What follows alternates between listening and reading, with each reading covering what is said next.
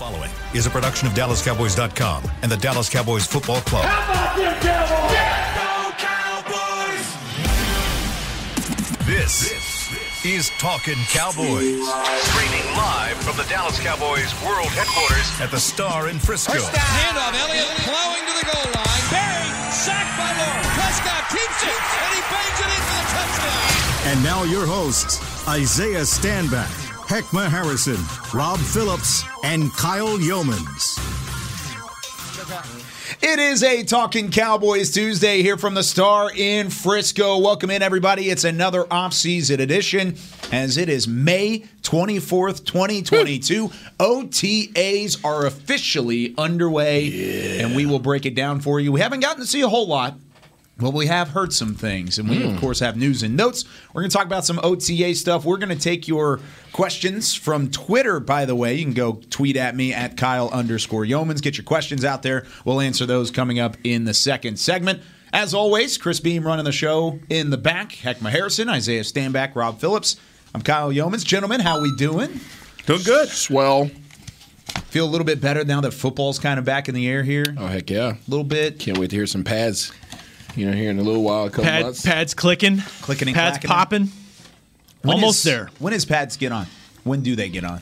Oh, uh, a few days into camp, real training camp. Yeah, so not just yet, but Not we got just a, yet. Got a little bit away. Not too far away. Under seven weeks. Is it really? Actually, I think it's six weeks from today. Stop I that. Yeah, is That's crazy. Is training camp? We're gonna we're gonna blink, is when they man. leave. Is I think it's six weeks from today. I may be wrong. Let me flying. let me double check. Yeah. Right in my head, it was like two and a half months away. No, Yeah. no, it's not that far away. We got June, July. Oh, Have you checked your inbox yet? Because it's probably got a couple of emails about it. It says training yet. camp dates. It has this and I'm, that. you gotta remember, I'm just a contract guy. Oh, Kyle, stop you know it. what I'm You were saying? just as important you see as how you anybody. act like, you, know, you see how they divided the room, right? You know what I'm saying? Heck, It's all good. we were hey, we were all at practice. We were all good. we were we were all at rookie Been mini here, done camp. We all enjoyed rookie mini Hey, camp. We'll I definitely was walking there next to Rob P. I tomorrow. was like, wherever Rob P go, I'm going. I'm gonna hold you inside Which- of your pocket. Who got drafted here? Who played here? And who's just a you know just a guy? Oh, You know what I'm saying? Yeah, I don't buy that. I don't buy that. So that's mm. my role. That's what I do. I, I connect myself. Mm. I carry something. Yeah. A microphone. Camera, y'all need me to carry something? Absolutely. I'm on my way. Can I, can Absolutely. I, can I curl Yeah, some for cords? sure. I mean, that's what you got to do. You do get what you gotta do. Yep. Got to do what you got to do.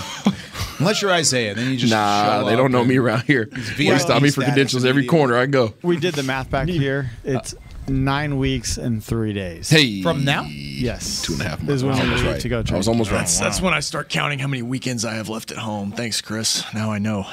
Nine, nine weekends left. I don't know where I got that number then. It's an anxiety that I didn't need. Did you just? I was thinking like vacation Bro. days. What's ah. Yeah. That's what I'm saying in my head. I'm like two and a half months. And Kyle said six weeks. I'm like, I don't know. I don't know where I got that number. Maybe I'm no, you scare That me. means uh, that means this show's starting to wind down a little bit here. Yeah, that we means get we've little- got like four shows left, and then it's one, two, three Cancun.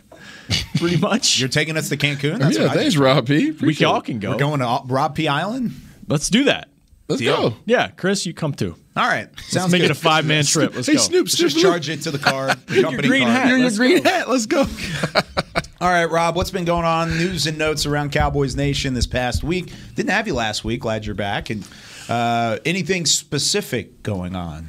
OTAs getting underway. We just we just mentioned that. So no pads, but finally some some 11 on 11 we'll get to see over the next few weeks. And I think they're only having 8 of these instead of 9. I think Mike McCarthy prefers to after Memorial Day weekend just have 2 that week, then 3 and then minicamp. And then it's time to break break camp, get ready for Oxnard. So we'll see a little bit of, of uh, a continuation of what we saw in rookie camp. We'll see how the rookies adjust to the veterans. And it'll be nice to see Dak Prescott, I assume, doing all the things. Like last year, he was, uh, anytime there was a pass rush, they had him in bubble wrap. So coming off the injury. So um, it's interesting how, like, as we dive into this, it's it's shifted a little bit. Like last year was a uh, this blank slate for the defense. We had no idea really what to expect with Dan Quinn coming in. Now we have a picture of it, and it's it's flipped. Like offensively, there's a lot for them to to kind of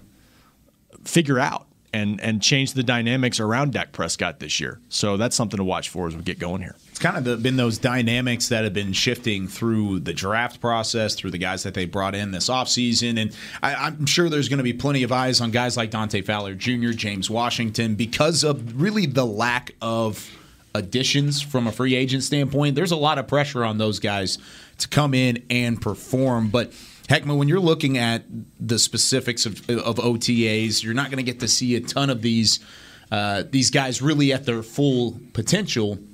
But who do you expect to, to kind of fill that role early and maybe shine at the early parts of these practices? Well, I think all of the veterans should shine uh, because they've been here. They know the routine. For the rookies, they're going to be like a fish out of water, just trying to figure out the pace of the NFL. So, um, when you mention a name like Dante Fowler, these are guys that you know coming into camp or, or in, coming into the season that you know, these were not the moves, obviously, that you were expecting. Uh, the front office is not going to make any hasty decisions. So I think for the veterans that are on this on this roster, uh, seeing the guys like Dante Fowler, seeing Malik Hooker uh, in his second season with the Dallas Cowboys and in this defense, what uh, he's going to be able to do, just getting acclimated uh, to this defense, uh, so to speak. So you know, there's so many there's so many guys on uh, this roster after this offseason that have to answer some big time questions as far as their productivity, and those are the I mean.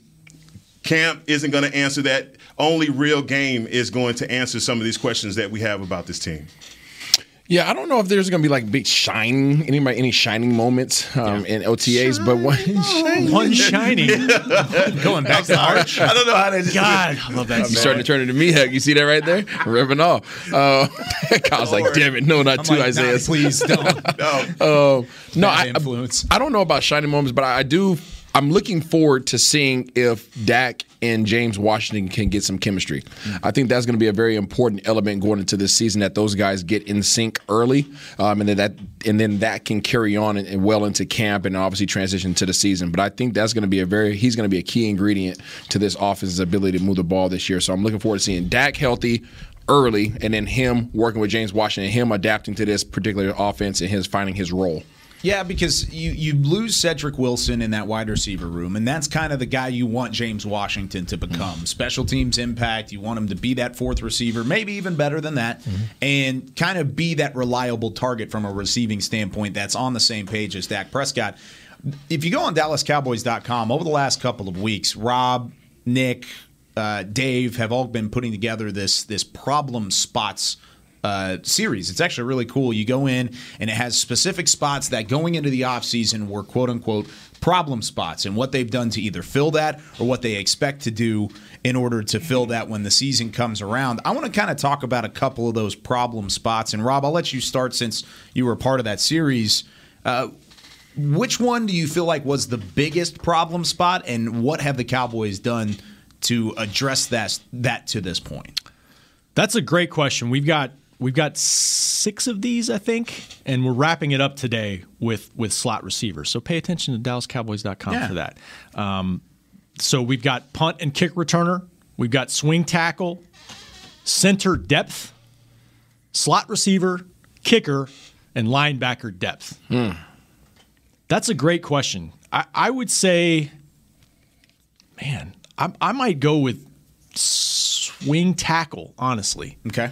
Um, just because it's a backup position, but history says that's a starting position for at least three games because Tyron Smith is not. He's great when he plays. I mean, he was a, he played at a Pro Bowl level. The metrics showed that, but I mean, he hadn't played a full season since 2015. So they have to be prepared to have a starting caliber guy at that that position at a major key position, protecting Dak Prescott's blind side. So I don't know if I think they're they're happy with what they have in place there, but I don't know if they know who's going to fill that spot yet because they have three young tackles who have not played a preseason game, much less a regular season game yet. Makes sense. And typically, that's been a role where they go and they sign a vet to fill that hmm. spot, or at least compete for that spot. It's Facts. been Ty Nsekhe, it's been Cameron Erving, Cameron Fleming, and now it is Matt Waletzko in the fourth round, Josh Ball in the fourth round last year. Tyler Smith is a left side player right now, although we feel, I think we all feel like he's, you know, a strong candidate, in- likely the starter at left guard if he doesn't lose that opportunity. I almost broke out into a cold sweat, recognizing that, realizing that we don't even have a kicker. Uh, Well, I, I- I looked at that one and was like, well, yeah, that, we don't have a clue with that one either. so yeah, we, yeah. we don't. And the kicker that we have is undrafted, unproven. So that Jonathan it- Garibay. that gives you a little bit of, of pause. Um, but when you when you put the uh, quote out, I mean the tweet out to all of us about what the rundown was going to be, you know, obviously you go through all of this from DallasCowboys.com and looking through what we have, and I felt like it was the edge rusher position. Um, when Randy Gregory signed with the Broncos, it was apparent that Cowboy Nation felt as though there was a hole in this defense that wasn't. We were not. That's well, the front office hadn't made the steps to try and fill that role, and you had enough names in free agency that came through that. Stephen Jones was just staying put. He wasn't signing anybody. It didn't matter if it was an aging guy, a free agent, whatever. And so you saw the philosophy of what this uh, front office was going to have going into the season. And I thought that it really, I think the what I'm trying to say is that the the draft really kind of they played their hand with the draft. With every pick, they, it was overanalyzed, scrutinized, and they added the depth that they needed uh, to this team. But I really believe that bringing on Sam Williams uh, and already a crowded defensive front uh, room. Bringing him on, I think, to me, really kind of plugged that hole from what you were looking for for Randy Gregory because this guy is 6'4, 265 pounds, runs a 4'4, uh, is quick twitch, and he comes into an edge rusher room where the expectations is not all that high for him. All he has to do is be a hired gun. And so I believe that his production and what we potentially can get from him is, is one of the things that you got to be, you got to look at Sam Williams and say, look, potentially you have definitely, you know, closed that gap. Which player has more pressure on them to perform this year? And I, I feel like I know the answer to this question, but Sam Williams or Dante Fowler Jr.? Which one has more pressure to produce more here in 2022 specifically uh, out of that edge rusher spot to fill that Randy Gregory role? I mean, Sam Williams, because of where he was taken in the draft, Okay. uh, that's going to put all the pressure on him. But I b- believe equally uh, Dante Fowler. And, and, and you can even say neither. You could say neither because of the way that the rotation is going to go. I mean, Work together as a team a- to fill absolutely, that role. and it it, is- Yeah. it went that way all season long. If you go over the Dallas Cowboys defense and the way that Dan Quinn implemented a lot of these guys, it was completely by committee. Committee. It was the only guy that literally got all the burn was our safety and Micah. That was it. Kearse and Micah. Kearse and Micah. Yeah. That's Yeah. that's it. And so everybody else was was was rotating in and out. And I just feel like again, even with Dante Fowler, and I said it when we brought him when we signed him, that hey, he's gonna it's gonna be an uphill battle for him to even make the team. Look, Dan, obviously Dan Quinn and everything that I've heard in interviews with him, he is he's really high up on on Dante Fowler. And if Dante Fowler can produce anything for the Cowboys, that is a win-win situation. But you may potentially end up cutting some really good guys at the end of this Yeah. when you get past camp. Linebackers, still worried about it. Still worried about. Uh, obviously, like the prospect that they drafted. Uh, you know, I had opportunity to go out there and see him, see his size and all that. Clark. Is- yeah, Damone Clark, and see exactly how. Um, you know how engaged he was in terms of the walkthroughs and practice, but he's not. He's we don't have access to him. Right. it's not healthy. He's, yeah, he's not healthy. So we drafted somebody who's a future project that we can't get our hands on now. So you're still in the same position you were in before the draft. Mm-hmm. And, and and in terms of impact this year, so I'm still worried about that position because it takes. Lo and behold, if something ever happened to Micah, you're thin. You're then you're relying on Vander Esch, who you weren't high on. Obviously, you brought him back out of necessity, and then you got Jabril Cox, who's coming off of ACL. That's what you're relying on Yeah. at the linebacker position. Or Vander, or flip it around and say Vander Esch, who, who had a healthy season last year, but has battled injuries He's had much ma- of his career. First season he ever got beginning Yeah. to end uh, through. But I, I agree. Uh, but I also would like to, to to include in that how many linebackers did they use last year? Understood. I understand that. A lot of wasn't- time is two linebackers in Two- that ex- yeah, And so, and I think that's maybe why they're keeping it so thin. But as we sit here right now, I think that's the biggest. If you recognize that as a whole, they damn sure recognize that as a whole, and they're going to make a move in between now and the beginning of camp to bring in a veteran linebacker. I feel, I feel like, I think they have to because even even rolling with two linebackers, we're not too deep. yeah. like real talk. Yeah, I mean, and as, and as You know we're what I'm saying? talking- Like- and as we're talking about OTAs getting started, Jabril Cox is a guy that I would not expect to be out there. No. I mean, he's gonna, you know, they think he'll be ready for week one, but they're gonna bring him along, Mm-hmm. and so yeah, numbers wise, that's a spot to watch as the offseason goes on. They try to upgrade or you know at least add some depth. It really reminds me of the safety position last year at this time because you were looking at the safety position. It was like, okay, you added this guy Kearse, like you you have Don, or Donovan Wilson who was coming off of a, a good back half of the year where he was forcing turnovers, but even he wasn't necessarily 100 percent healthy, nor was he really a part of the offseason program Mm-hmm. at the time. You felt really thin at safety when you got through the draft. You're like, okay, where are we going? What, what's happening here? You signed Keanu Neal. You you got some bodies in the room, but then later, even when you got to training camp, you got on the phone and Malik Hooker was on his way to Oxnard. Yeah. and he showed up a couple days after the practices had started. I feel like you're going to see something similar. Yeah, I- for sure. with the linebacker position because I agree with you both completely. It is very, very thin. Yeah. And if you don't go and get somebody, maybe a veteran, maybe just somebody who's kind of an in betweener, in between a contract, maybe he needs a Mm-hmm. one year deal to prove himself. Somebody like that, like a Jayron Kearse, potentially comes in and and plays that linebacker role. That's something interesting to, to think about as well. It's very different from last year when we were talking about this position. Like, where's everybody going to play? Like, how how much can Jaylon Smith possibly play in this group? With you know, it's just not nearly as deep as it was last year. We're pretty right asking that question, huh? We were right, and I don't know what week it was, but that was it for him. Middle of the season, man. Um, I, one other problem spot that I do want to hit on, and, and you guys wrote the article of finding competition for Tyler Biadasz at the center spot. Mm. And last year it was Tyler Biadasz, and that was it in terms of the center. You, you were talking about Connor Williams maybe sliding over, playing as the backup. That never came to fruition, thank goodness. Matt Farniok is maybe that backup center. They go out and they add two guys Alec Lindstrom out of Boston College, James Empey out of BYU. Both solid collegiate players, both very experienced, had plenty of production in college, but they were both undrafted guys for a reason. Do you expect there to be any competition for Tyler Biadasz? Because across the board, if Tyler Smith wins that left guard spot, I think you could maybe look at Biadasz as the weak link of the offensive line moving into the next couple of years.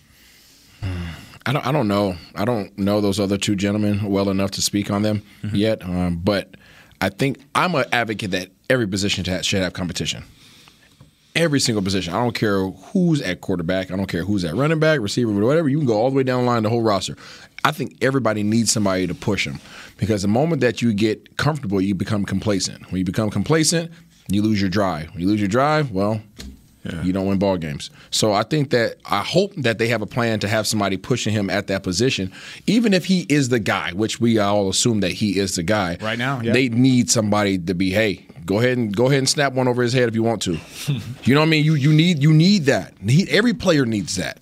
And that's that's the NFL, and if and, and if you lose that competitiveness, that's the thing that makes everybody who plays in this league different because you're you're one play away from getting fired. Yeah. Yep. You know, and and that's that's what keeps you on your toes. That's one of the things that keeps you in your doggone, you know, in your in your playbook and, and watching film and all that jazz. Because if you slip up a couple times, there's somebody else right there willing to take your spot. I agree. If he doesn't have a healthy fear of being replaced, then something's wrong with Yeah. him. I mean, his his chair should be hot right now. There's so many people that have been talking about him uh, from last season, him being tied to Connor Williams.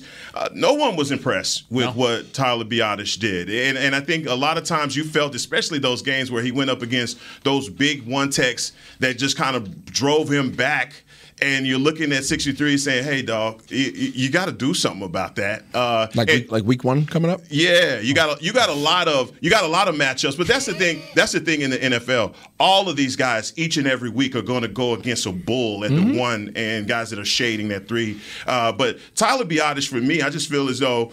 If you're Coach Phil, Philbin, you're like, look, this is your job to lose. Yeah. And if you play yourself out of this role, then it's all on you. Giving him the opportunities right now. He's over there practicing, letting him know, like, you have to be the brains of this. And I think when he replaced, when you're trying to replace a guy, or walk in the shadows of a Travis Frederick, who was a cerebral maniac when it came down to calling the offensive, calling the protections, all of those things. How far has he progressed in his football IQ is what I'm thinking about. You know, because that's he has to be that guy up front. And so look, the added pressure is there, but also the pressure at just making sure that you have your mind wrapped around what this what the uh, what they're doing up front. That's it.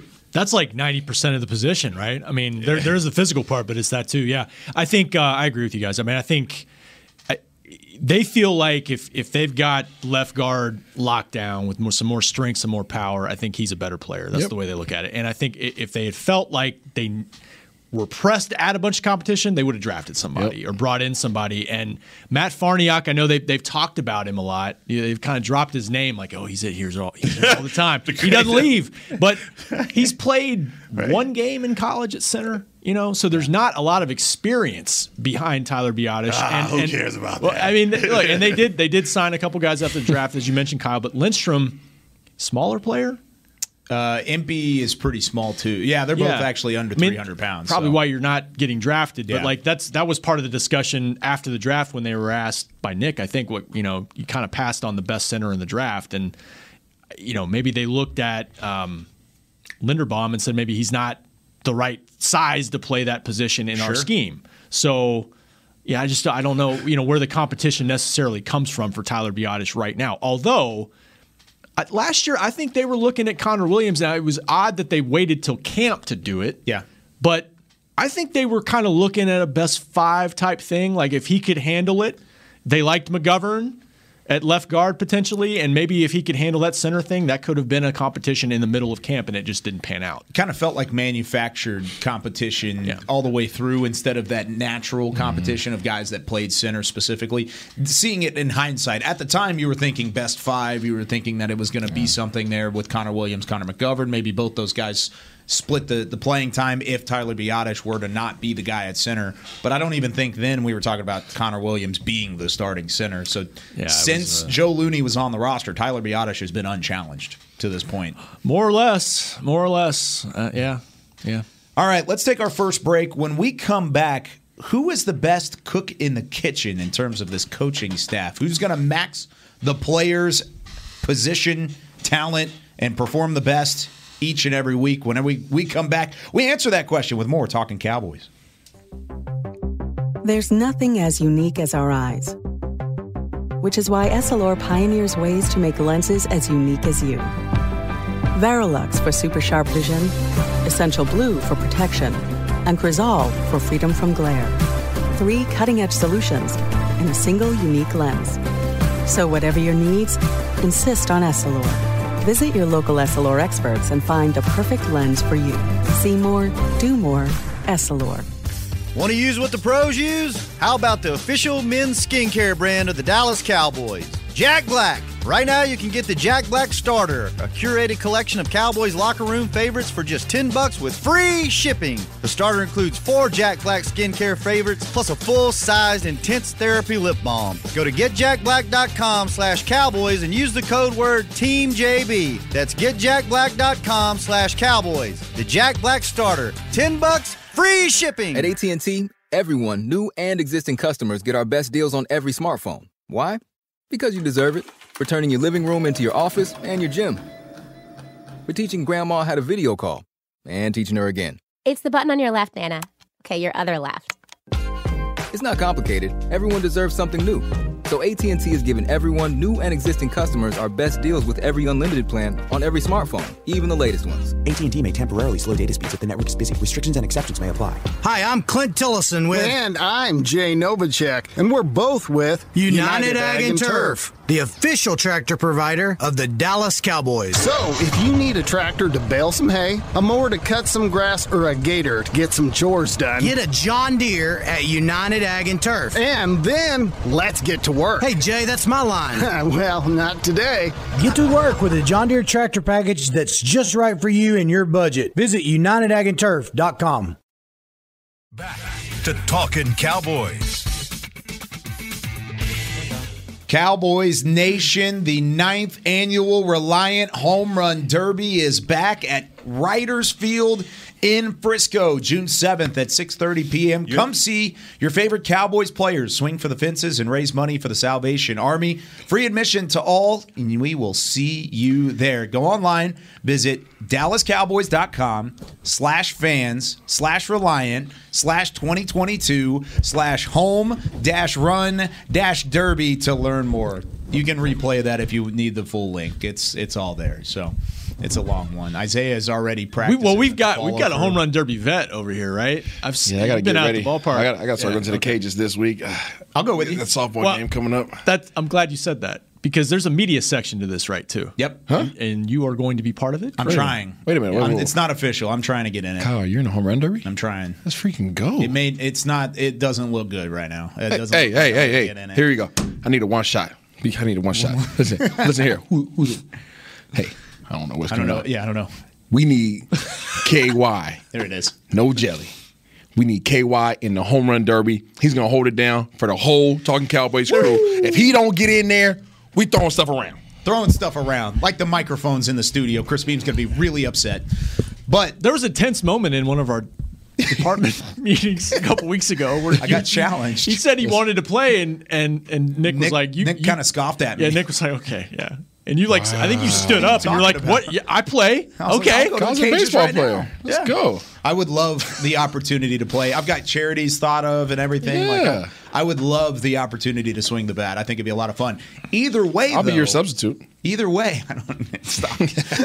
Either way, I will be hosting the event. Nice. So I'll be down on the field go. emceeing the event. So come out. It's free admission. Yeah. It's always a ton of fun. You get to see the players up close. Everybody's just loose Is and Helming gonna relaxed. Play? Is Helming gonna Uh. I don't think he's going to swing. Usually, we don't get votes. That's what I was told, and they're trying. They're trying to finagle one. I'm bringing you guys tickets next week for the one that I'm in. Oh, nice. Sweet. Yeah, this up. Sounds good. But yeah, fun stuff with the Reliant Home Run Derby. Let's take some questions from Twitter, by Okay, the way. let's We've got some good ones. And I, I teased this going into the break. Uh, our friend Ty asked, What position coach, but you can't name a coordinator, so no Dan Quinn in this conversation.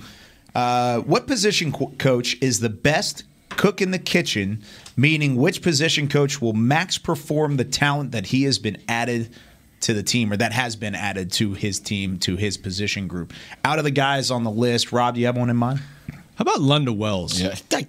Did I steal it? It's a good one. Go ahead. You're a thief. No, go ahead. No, no, you go ahead. You're a thief! How dare you? Um, Dalton Schultz, last two years with Lunda here, playing at a Pro Bowl level, putting up Pro Bowl caliber production and getting a one year bag. We'll see if he gets a multi year bag. Mm-hmm. But I think that's a credit to coaching. And now you draft Jake Ferguson in the fourth round, and that's you know that's going to be a key component to try to add to this blocking. And I think I I think they've got a guy in Lunda Wells who can who can bring that out of him. Okay. Why do you agree? Because I mean, from that standpoint, I mean, Dalton Schultz is not the most physically gifted individual that we've ever seen in this league, but yet he's been productive for this particular organization. They uh, productive enough for them to franchise him. So you look at that development with uh, with the skill set that he has, and it doesn't just show up. You know, uh, that's a lot of lot of credit, obviously, to Dalton and the work that he's put in on and off the field. But there's a guy who coaches him every single day, and they don't get enough recognition. And I think that Lunda's done a heck of a job. Um, and I've seen him since my time with with the Giants. You know, You know him personally. I know him Yeah. personally, but the development that he's put into himself, um, you know, into getting himself in shape and, and mentally overhauling himself and getting himself changing over from the offensive line side and over to the or to the tight end side. He's done a heck of a job within himself in terms of coaching him. And now he's coming, he's helping out these guys at the, in the tight end room, and it's showing up every week. And everybody's like, "Oh man, Dalton just came up and had a heck of a year." No, it doesn't just work like that. Players don't just show up and just start playing well. There's a lot of work that goes on the back end, and hats off to him. You know, I can't pick a coordinator, so I'm going to go with Al Harris on, on defense. That's who I was gonna say, Yeah, too. So we got- Al Harris, and for me, I think Al Harris and his influence on these defensive backs. Um, you see the, the the jump that Trevon Diggs has made and in, his progression, even progression, even uh, Brown. Uh, and, and his second season under uh, with with Al Harris, I think it's it's really something to see how good coaching can change players and Lewis, uh, guys like that. You just there's there was a little bit of a spark to that DB room and that DB group, um, and, and just as as the season got rolling and the turnovers started to come in, you start to see the camaraderie amongst that group, and I think we started to see that in OTAs. It, like we see it on the field. But we see the way these guys operate out here in, in OTAs. And, and Al Harris, man, he has his pants pulled all the way up. He's got tape on. I mean, He, he can still go. Yeah. Get that man a helmet. You know, he can still get out there and do it. But I, I just love the the tight knit group that we have with the DBs. But I just Al, Al Harris is one of those coaches that I, I see him being a chef in the kitchen also. And I want to say what somebody might have been Trevon said last year. I mean, there's probably some extra weight that's carried with his message because he's Been and it done it at a high level, at a high level, at a Super Bowl level. Yeah. Like that, that carries weight with players for sure. And one of the images that that comes to mind with that is Trevon during training camp in 2020 when we were out here, we were socially distant, and we were watching from over the top every single rep. Trevon went straight back to Al Harris. There was that conversation back and forth, and you saw the jump. I mean, Heckma mentioned it a moment ago that yeah, Trevon Diggs had a jump, but the whole cornerback room had a jump from last year because we went in, we went into the draft last year thinking cornerback, cornerback, cornerback. You didn't add anything specific, but you saw jumps from Anthony Brown, Jourdan Lewis. The, the addition of, of Kelvin jo- Joseph, but that was really non existent in his rookie season. Yet, cornerback wasn't a top need into this draft this year. And that, to me, shows coaching is pl- paying off. And you can't necessarily mention Al Harris without also mentioning Joe Whitt Jr. and the way that he's kind of played an impact as the defensive passing game coordinator, as a secondary coach, and somebody that kind of George goes Edwards. back and forth. You think about That's, this. a, that's another good one, right there. Yeah. yeah. I mean, I mean that talk about a player that's just like constantly attached. I mean, Micah, they have a great relationship With George So, Edwards? Yes. Yeah. So I think all three of those guys combining, and uh, that's a big reason why Jayron Kearse was successful, was because of what Joe Whitt Jr., George Edwards were able to do, and then of course Micah being what he was. So yeah, I, I think those are those are uh, some good names. I hope fans understand the impact that coaches have on players. How big I- is I- it? I re- it's, it's major. I mean, you take somebody. There's there's there's coaches and then there's there's a system, right? So the coaches have to understand the players and their their gifts and talents well enough to put them in a position to be successful. But then there's also the development portion of it. So you take a player mm, outside of his organization, like a Cordarrelle Patterson, right? Good player, talented, return man, cool. All of a sudden, he goes to a new organization with some coaches that understand how to utilize his talent and develop it and give him the confidence. All of a sudden, you have somebody believing in you and showing you some tips of the, tra- of, the of the trade, and you start balling. Right? Same thing with what you guys just mentioned, Trevon. Talented, young talent. All right, future is going to be high on him, but no, let's get him with a cat that has done this at the highest level. Yeah. Um, and by the way, he still could pull them doggone sweats up and get out there and put hands on somebody if he wanted to. If he wanted to line up on CeeDee right now, he could. Right, you know what I'm saying? He just, he just, he could. He, he's that guy. He's that. I, listen here, he gonna, he gonna get some E Honda. He gonna pull out some vet moves on him. Okay, he gonna get hit in the chest three times. That uncle strength, right? Okay, no, no, he might once they start running, it might be a different story. But he has the tricks and, and all those and all those little crafty things that he can pass along to those guys that you just can't no disrespect to other coaches that you just can't get from other coaches. Now through experience and all that jazz they're going to have that in their bag from people that they've worked with. But when you're a player that has competed at that level and balled out and been all pro and Super Bowls and all that jazz, and then you turn around and coach. To your point, there's such a high regard for you as as that as that player and person that they're going to look up to. I what, that's what Jay Kidd's doing for the Mavs. I Absolutely. have to drop in my Mavs reference real quick. I, think, the- I mean, he's done a hell of a job. I mean, it's the and, it- and the season ain't over tonight. Last- I, that's my bet. Last day of the year. to- No, to it's not. One in, No, it's not. Um, no, eh, no. I just want to piggyback off of that because it, it's so much of that that's so true, and not only in a football sense, but in a person of business sense. Yes. You know, not being able to man- manage the talent that you have, and that's why the great CEOs or executives are who they are because they know how to delegate and, and make maximize the talent that they have. I think we came off of a season with Coach Nolan where we saw guys running all over the place, and we have to give Coach Nolan a, a lot of grace because of COVID and all of that. But I just seen players not being used the way that they should have been, and now with Dan Quinn stepping in, you see a guy that recognizes Micah Parsons, and I don't believe it was until he chased down Justin Herbert that the light came on. He was like, "Wait a minute, I'm not using this." this, right? I need to, you know." And so it's not until you see that that car get drove the way it's supposed to that you know how to Mm. manage it. And so, but I, I, I absolutely agree with the difference that coaches make. And this provides a great segue into Alfred's question. He wants us to talk about the offensive line coaches because their ability to develop young talent is going to be on display very quickly. And we talked about the swing, swing tackle position with Josh Ball, Matt Waletzko, then in the interior of the offensive line with t- guys like Tyler Smith and Matt Farniok, guys that have been drafted or signed in each of the last two years are going to have to make an impact early. So, how much confidence do you have, Rob, that Joe Philbin, even though he's been in the league for 17 years, he's done good things, he's also had some lows at the same time. But then you've also got Jeff Blasko kind of tag teaming it. What is your confidence level like in the offensive coaching staff, offensive line coaching staff? Yeah, I think it's there. I mean, I, I think you said it with his experience. I mean, he's been a head coach. He's he's worked, and I think you know there were there were some issues last year with the offensive line, no doubt. But I think I, I think you saw guys grow too over the last two years overall with Joe Philbin here.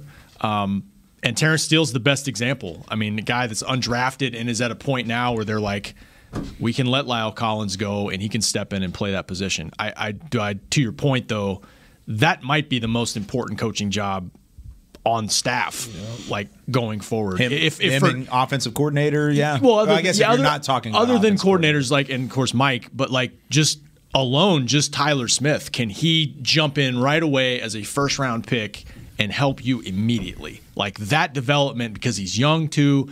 You know, the, if there's a knock on him coming out, is that he is kind of raw uh, from a talent perspective. So that's alone might be the biggest coaching job going forward. Just kind of like Micah was last year, developing Micah's skills and finding a role for him. Philbin has done an absolutely amazing job since walking in the building here. And you think about the amount of players that he's utilized. Yeah, the, the number of lineups they the had. number of lineups Yeah, that he's like- had over the past two seasons. This dude has, I mean, he's done a, a miraculous job. And You're not on an island in this. There are people that think he's done a great job, and I think the the staff across the way thinks he's had a, uh, done a great job. But there's a good contingency of people that don't feel that way. That feel like and he's been a letdown. And I understand why they feel that way. You understand there's two aspects to the offensive lineman. Offensive linemen have to keep your quarterback upright and give him opportunity to throw the ball, and then the offensive linemen have to be doggone, you know, gorilla O's and get some guys out the doggone mud and drive them off the ball and not be penalized. and not be penalized. But that's so much of that. There's technique that's involved in both, but one particularly has a different mindset, and that's running. That's running game, right? Run blocking is different. You that takes a different mindset to get underneath somebody who's 300 plus pounds, call it 290 to 330 pounds, and drive them off the ball.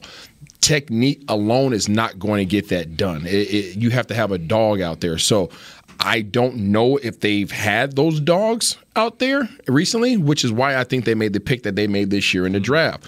Even though he's raw and he still has some things that he needs to shore up, there's no question mark about his about about the dog mentality. He's he's a, he's a, he's a draw. He's a dog in there, and that's what they need. They needed somebody with some attitude who's going to be out there to be able to go out there and deliver it. Now take some of that coaching, take that technique, apply it to that that that doggone you know tenacity that you have, and move some of these guys out the doggone paint because that's what this offensive line needs right now. They need some grit.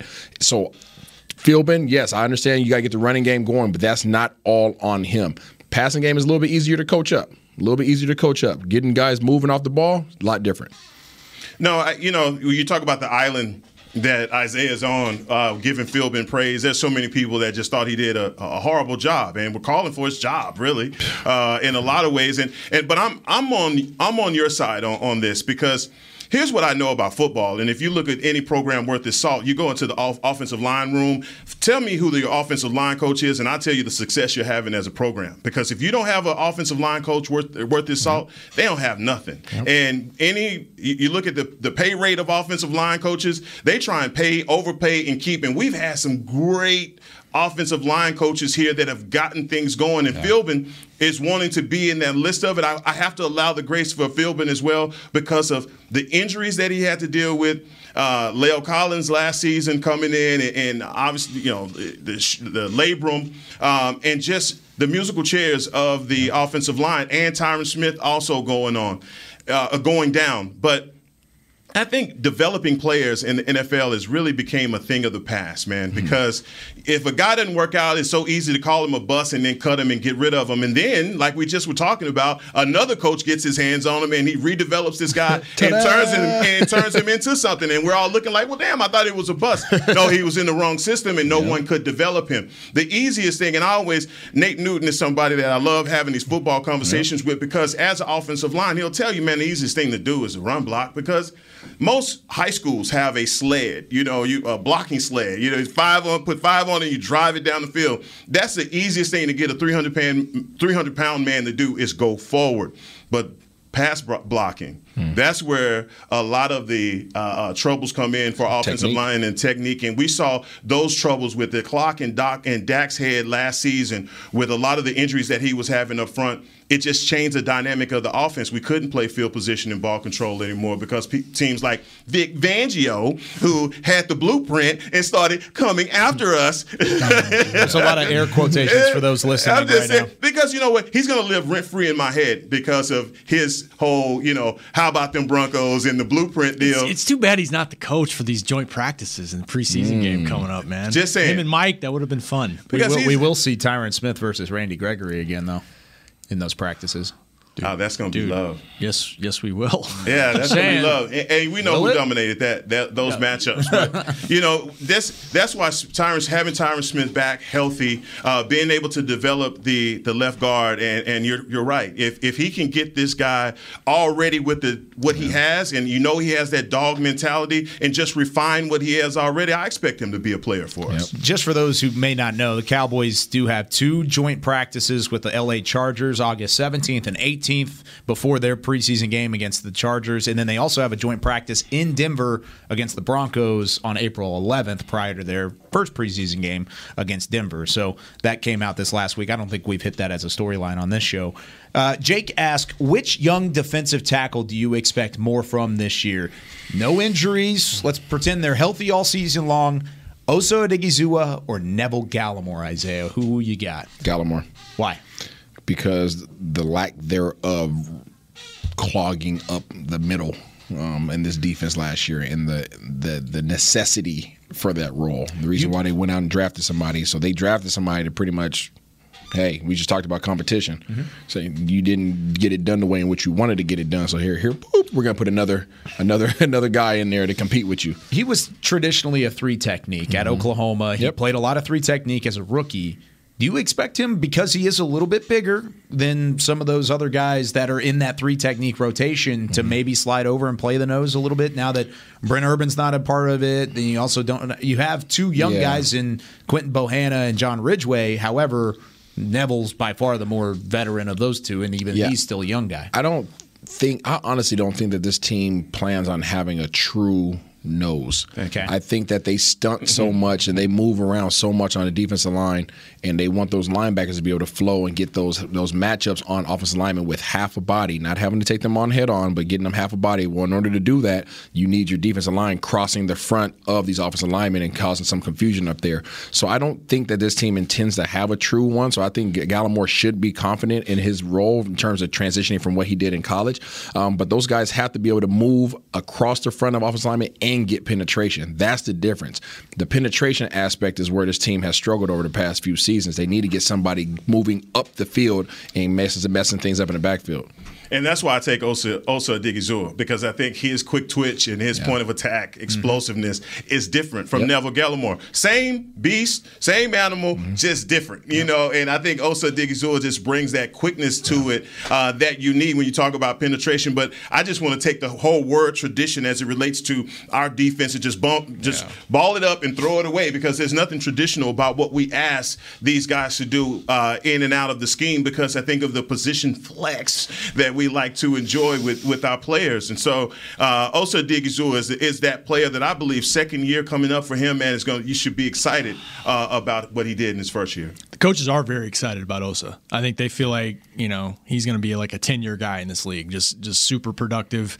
He, they asked him to do a lot early in the season. Yeah. I mean, for a third round pick, and he I think he delivered there. I would go with Neville Gallimore just though because.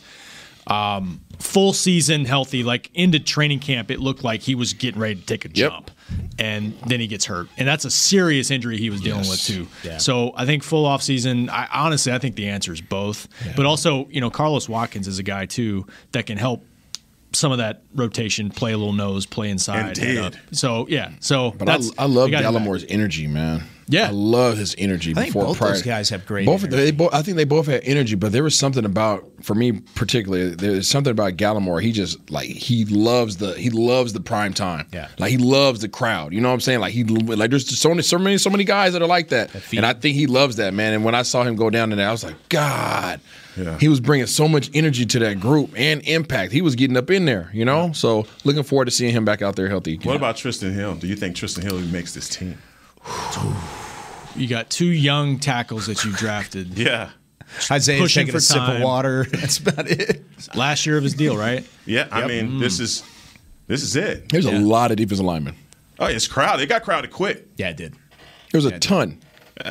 It's, it's who steps up. You talk about competition. It's there. That's the most competitive Defensive room. line, it's there for the sure. most competitive room, hands down, is defensive line. That's a good question. It, is it? Oh, ha- pff, Might yeah, might Yeah. have to be. not Yeah. receiver. In terms of crowded? not lineman, not quarterback, not running back. Yeah. It's D line. It's D line. Yeah, I, I would agree too.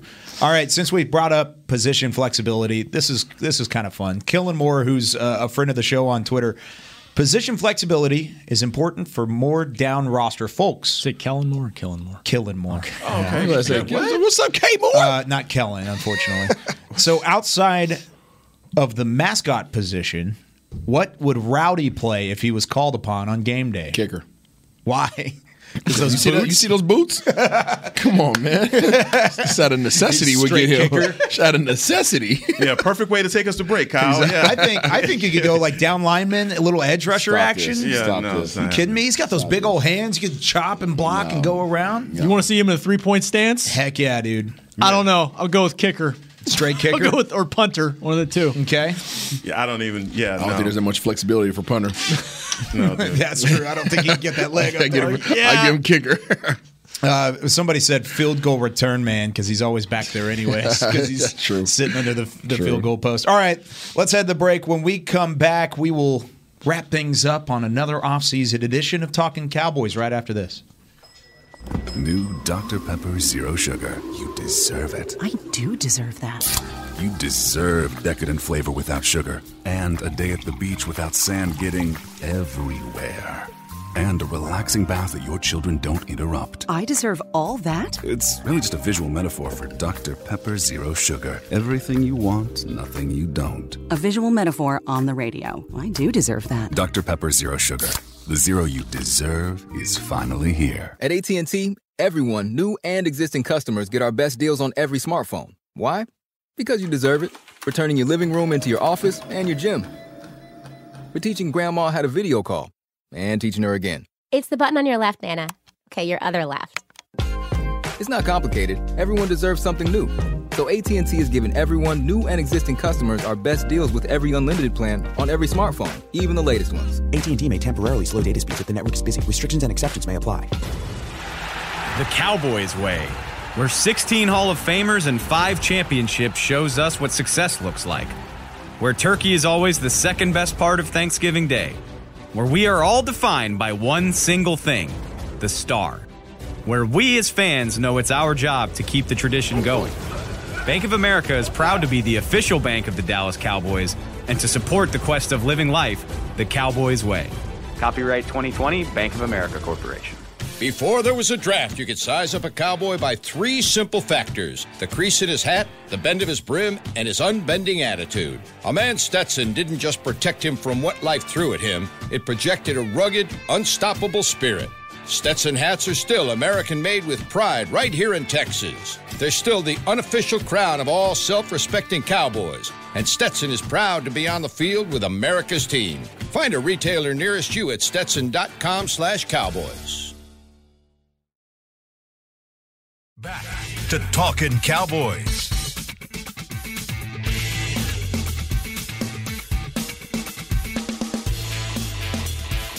Whether you're watching from home or you're cheering in the stands with Essilor lenses, you can see every exciting play. Book an appointment at your local Essilor experts and see what Essilor can do for you. See more, do more, Essilor on Talking Cowboys. We, we have to start recording the break. We, It's- we have to start We recording cannot break. do that. That's not going to happen. Nope. We- nope. You're not gonna do that to me. Yep, I'm- he said that, Derek. I did not. Uh, okay. no Tyler Biadasz You in this is building. a I told you. Oh, final you, I'm, segment. I'm the Tyler Biadasz of the group, baby. Mm-hmm. Final segment here of Talking Cowboys. Snap it over his head if you Chris want to. Beam, Heckma Harrison, Isaiah Stanback, Rob Phillips. I'm Kyle Youmans. Somebody brought this question up, and it was on one of the here. one of the websites. It might have been NFL.com throughout the week or something of the sort. It was just kind of a fun question. This is something we could only talk about, I think, in the off season for time consu- time consuming standpoints. However. Uh, by the way, this uh, segment brought to you by blockchain.com. If Let you could, blockchain. if you could choose one player in the NFL, the entire NFL, to build your team around, I was so confused on this question. who would it be? One player in the entire NFL. You- I mean, no constraints, or you can even think of At it this this point way. in their career? Yeah, at this point in your in their career. Does salary matter? No, Salary Contract does- doesn't matter. Contract out the window. It's just a fantasy draft. Just straight up fantasy. Who's your first pick? And do we really want to ask this question? Yeah. It sounds like a setup, don't it? Yeah, it just it sounds like a gotcha question. No, it's not a setup. It's it just, a, it's just a fun question. Go ahead, P. Okay, if if you would have is me? said if you would have said Why Dak me? Prescott, nobody would agree with you to a certain extent. I love Dak Prescott as much as anybody else, but he's not number one on that I'll, list right now. I'll go. Yeah. I'll go. Pat Mahomes. Pat Mahomes, and, and I think like there's some, and that's not a knock on Dak Prescott. Exactly. I'm a Dak Prescott guy. I think everybody knows that. Um, like I think there's some recency bias sometimes in sports in the NFL. Like you know he didn't make the Super Bowl. Now Tyreek Hill leaves, and it's kind of like is he are, are people catching up to him? I still think over the next ten years, like he's going to be in competing to go to the Super Bowl every single year. And part of it is because they have an organization that does a good and a coach does a good job of surrounding him with talent. But like he's, I think he's the best young player in the league. Like I and and it, to me, it's it's hard to argue that. Although I think that that Bills Chief game.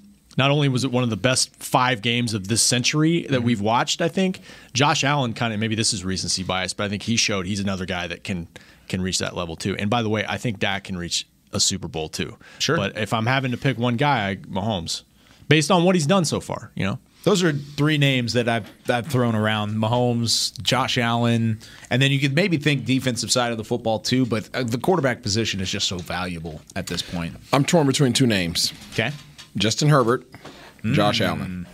Not Pat. Not Pat. why those two? I like Justin Herbert too, by the way. I like their dog. They got they got they have that dog mentality. They work they work hard. That's not to say that any of those, these other premier quarterbacks don't. There's just something in those guys that I feel like is just like just a fighter's mentality. And I think that they're both so early on in their careers that they have they've been successful to this point, and I think their organizations currently are building around them. Um, especially Herbert. Jesus, they just helped him out defensively. Um, but I, I like I like both of those both of those quarterbacks. Man, y'all so disrespectful. Hmm. Y'all disrespect. I mean, Is this Tostitos Championship Plaza again? I'm always Tostitos Plaza. Come on, guys. You gonna say this in the star on I- this I am. day Yeah, definitely. I with am. this question? Mm-hmm. That's, that's a setup. There's a second question on the back end too that we will ask which Cowboys should be at the top of that list. But mm. No, I mean, come on now. You asked me an honest question. I'm gonna give you an honest answer. Aaron Rodgers. I mean, come on, dog. I mean, you. This is a guy that's had a, an amazing career.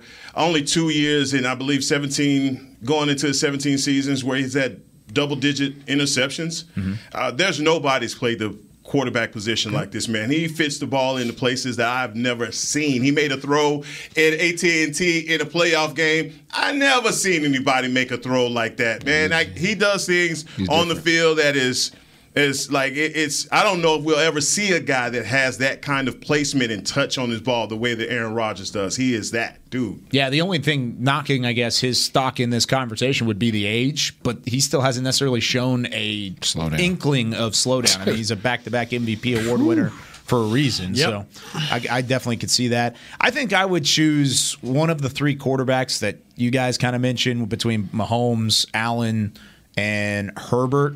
I think I lean Mahomes just because of what he can do from a uh, a, a standpoint of freelancing and and kind of making plays on the run. Josh Allen can do something very similar, but I think Mahomes has a better arm for doing that while also moving. And as much as he's already done, he's like 25. Yeah, he's not that old, which is crazy. Experience, youth, and talent all put together. That's hard to find. Um, and and those three guys all have it, but I think Mahomes is just still a, a half a step up on Allen, and then I think Allen's a full step up on Herbert. That's how I would rank it back and forth. But as I promised, which Dallas Cowboy would be highest on that list? Doesn't have to be the the. It doesn't have to be on the offensive side of the football. If if anything, we could split it offense and defense if we want. Um, which which quarter or excuse me, which player for the Cowboys would be highest on that list altogether? Me to go. we might as well let him go first. Well, I Go- mean, come go- on. You I already already know- know. I know where you're It's going with it. Dak all day. Oh, four I'm all day. I'm surprised. Four all day. And if we're going to go on the other side of the ball, it's going to be who getting on the bus with Micah. Micah, baby. Right. I mean, that's just it. But I think, look, I even thought that last segment, I just feel I need a shower right now because I didn't say Dak and I said Aaron Rodgers uh, because of the numbers. I mean, you look at the other players that you're talking about, Herbert, he's only done it for, what, two years in the league and – Look, had all the had all the yards in the world, but still bounced out of the play. I mean, come on. I mean, you, the same thing that you knock Dak for, you don't knock these other guys for, and I just feel like that's the, the this, people are contradicting themselves right there. But I think that Dak, as far as the numbers, as far as the PFF, when you want to use it to make your point, uh, QBR, yards, touchdowns, uh, double digits, interceptions. I believe three years so far in, in his career. This this guy is on a trajectory that's going this way, and so you know I just feel like Dak is the obvious answer. I'm going Rayne Dakota too. Okay. Most important position. And I think, I, as I said earlier, like I don't think he's far off from being where he needs to go. I really don't. Some of a lot of it has to do with what's who's around him. Um, I just, I mean, some of it's just being around him, and some of it, a lot of it's what you hear from people about him. Like he's the type of guy, type of person, type of leader. You just, I don't see him not succeeding at the highest level at some point in his career. I, it, people, people don't buy it right now. There's a lot of people skeptical right now. Yeah. I just think he's only 28. Whatever. There's time. There's time for him, and I think he's going to get to that level. Hmm. I'm going with the bazooka. And I know that's weird because he's a def- defensive player, but I like his approach. I like his mentality. I like the fact that he doesn't rely on somebody else to go out there and have an impact on the game. He he literally says it's on me. And I like that about him as a player. I like that about any player who has that mindset because it's easy to surround those individuals with people who just want to just feel that some of that energy and who just want to be a part of that. How many people did we see on the defense side of the ball this past year just want to be a part of that? I, I don't want just Mike out there making plays by himself. Shoot, let me get in on this. Right? I ain't made plays since since birth, but guess what? I'm gonna go out there and do it now because he's out there doing it. Mm-hmm. You want that, and I think that that's somebody that you that you want to build around, and obviously, I think that they're they're starting to do so. Yeah, and uh, I mean it was a complete overhaul of the defensive side of the football. It started with one guy, and that was number eleven on that side. Now, if Dak Prescott prior to the injury, you, you mentioned trajectory, Heckma, the trajectory, the the confidence, the leadership abilities, all those things were there prior to the injury. You could argue the trajectory's kind of been a, a, a stagnant since then. Do you think prior to that he would be on this that that initial list of guys up in that conversation with the Allens and the Mahomes and stuff think, like that? I think everybody is is putting two on the team. With, with Josh Allen, I think his decision making needs to be called into play as well. He didn't do all the great things, and it's mm-hmm. because he's way up in Buffalo that he doesn't get the scrutiny in the market a because he point. doesn't do a good Fair. job with Well, the ball. He had now thrown Dak on touchdowns and interceptions as well. I mean, look, Dak right now, if you take away the New York and his his foot turned the, first other one. way, okay, and he's sitting there trying to figure out what is his career going to be like after that. He came back and he balled. We were looking at pictures of him walking in in Lucchese's, and his freaking ankle was the size of a grapefruit, but he went out there and balled. And I take the one play, and that's the one against New England, the walk off touchdown, the CeeDee Lamb. Mm-hmm. To me, that was the foreshadow for Dak of the whole 2021 season because he that was his highest high and his lowest low because he got injured on the same freaking play, mm-hmm. and it took the whole offense with him after that, right? He was uh, firmly in the MVP conversation all- at that moment. think about at that, that moment. Think about that one play and what that meant. Because if you walk off from that situation healthy and you go to through the bye or beat Minnesota and go into the bye, dog, you are cooking with house. You you got house money right now, right? And so everybody's looking at Dak and the way that he finished the season and. Without giving any credence to what we talked about with Philbin, the offensive line, the penalties, the kicking game, all of that, and putting it on Dak and saying, "Oh man, he's not in that Josh Allen." Well, you ain't watching Josh Allen then, you know. But nobody said Joe Burrow. And you know, I would think as far as the other guys, I mean, this is the guy you want, want to start talking about before you even get to a Herbert or a Josh Allen, in my opinion. Yeah. Yeah, that's why I said recency bias with Josh Allen because I think the last image was like, oh man, he took the Chiefs to the brink. He's maybe the Miami next guy. Huh? And then Joe Burrow beat the Chiefs. I got you. I got you. Who's your pick? Who you got? Oh, I picked Mahomes. Oh, No, for the out of Cowboys. Cowboys? Yeah. Yeah. Dak. I would still Dak. put pick Dak. Quarterback. Second on that list would be Micah. Mm-hmm. So I, I'm right there with you guys in terms of the reasoning altogether. But I think Dak is still the guy here. If you had to pick one guy, one jersey that's going to be the biggest impact man on how this organization will either succeed or how it will fail, it is firmly on the shoulders of Dak Prescott. Right That's ex- exactly the point. So I think I think he's in that conversation. He would be the guy I would want to build around because that's exactly who you have built around, and there's that's where you got to get to. Some some of it too for me is like I, I I got to spend like 45 minutes with him for something else we're doing last week while I wasn't on the show. Sure. And it's just hard to like just being around him, the type of guy he is, Mm-hmm. the type of leader. He, it's just it's hard not to think like it's infectious. There's man. something big that's he's going to do at some point. I just that's just how I feel about it. But um, but it's hard not to put Micah there because Mm-hmm. Yeah. Micah just had a season that really we almost haven't seen in the NFL for a rookie defensive player. And It's like how good can this guy be? So I don't know. You flip a coin, I guess. There's a lot of pressure on Micah to perform at a higher level this year Absolutely. too. I think he's got to take a, a next step that you would He anticipate. has more pressure on him, I think, than anybody on this team. That's a conversation we might have in a future episode because that's a pretty interesting statement. But that's going to do it for us. We are out of time here on a Talking Cowboys Tuesday. Once again, OTA is going on all week long. We will break it down for you. We'll get a chance to watch some practices between now and next Tuesday. For Chris Beam, Rob Phillips, Isaiah Stanback, Heckma Harrison, I'm Kyle Youmans. Thanks for joining us. We'll see you next week on Talking Cowboys. This has been a production of DallasCowboys.com and the Dallas Cowboys Football Club. How about this, Cowboys? Yeah!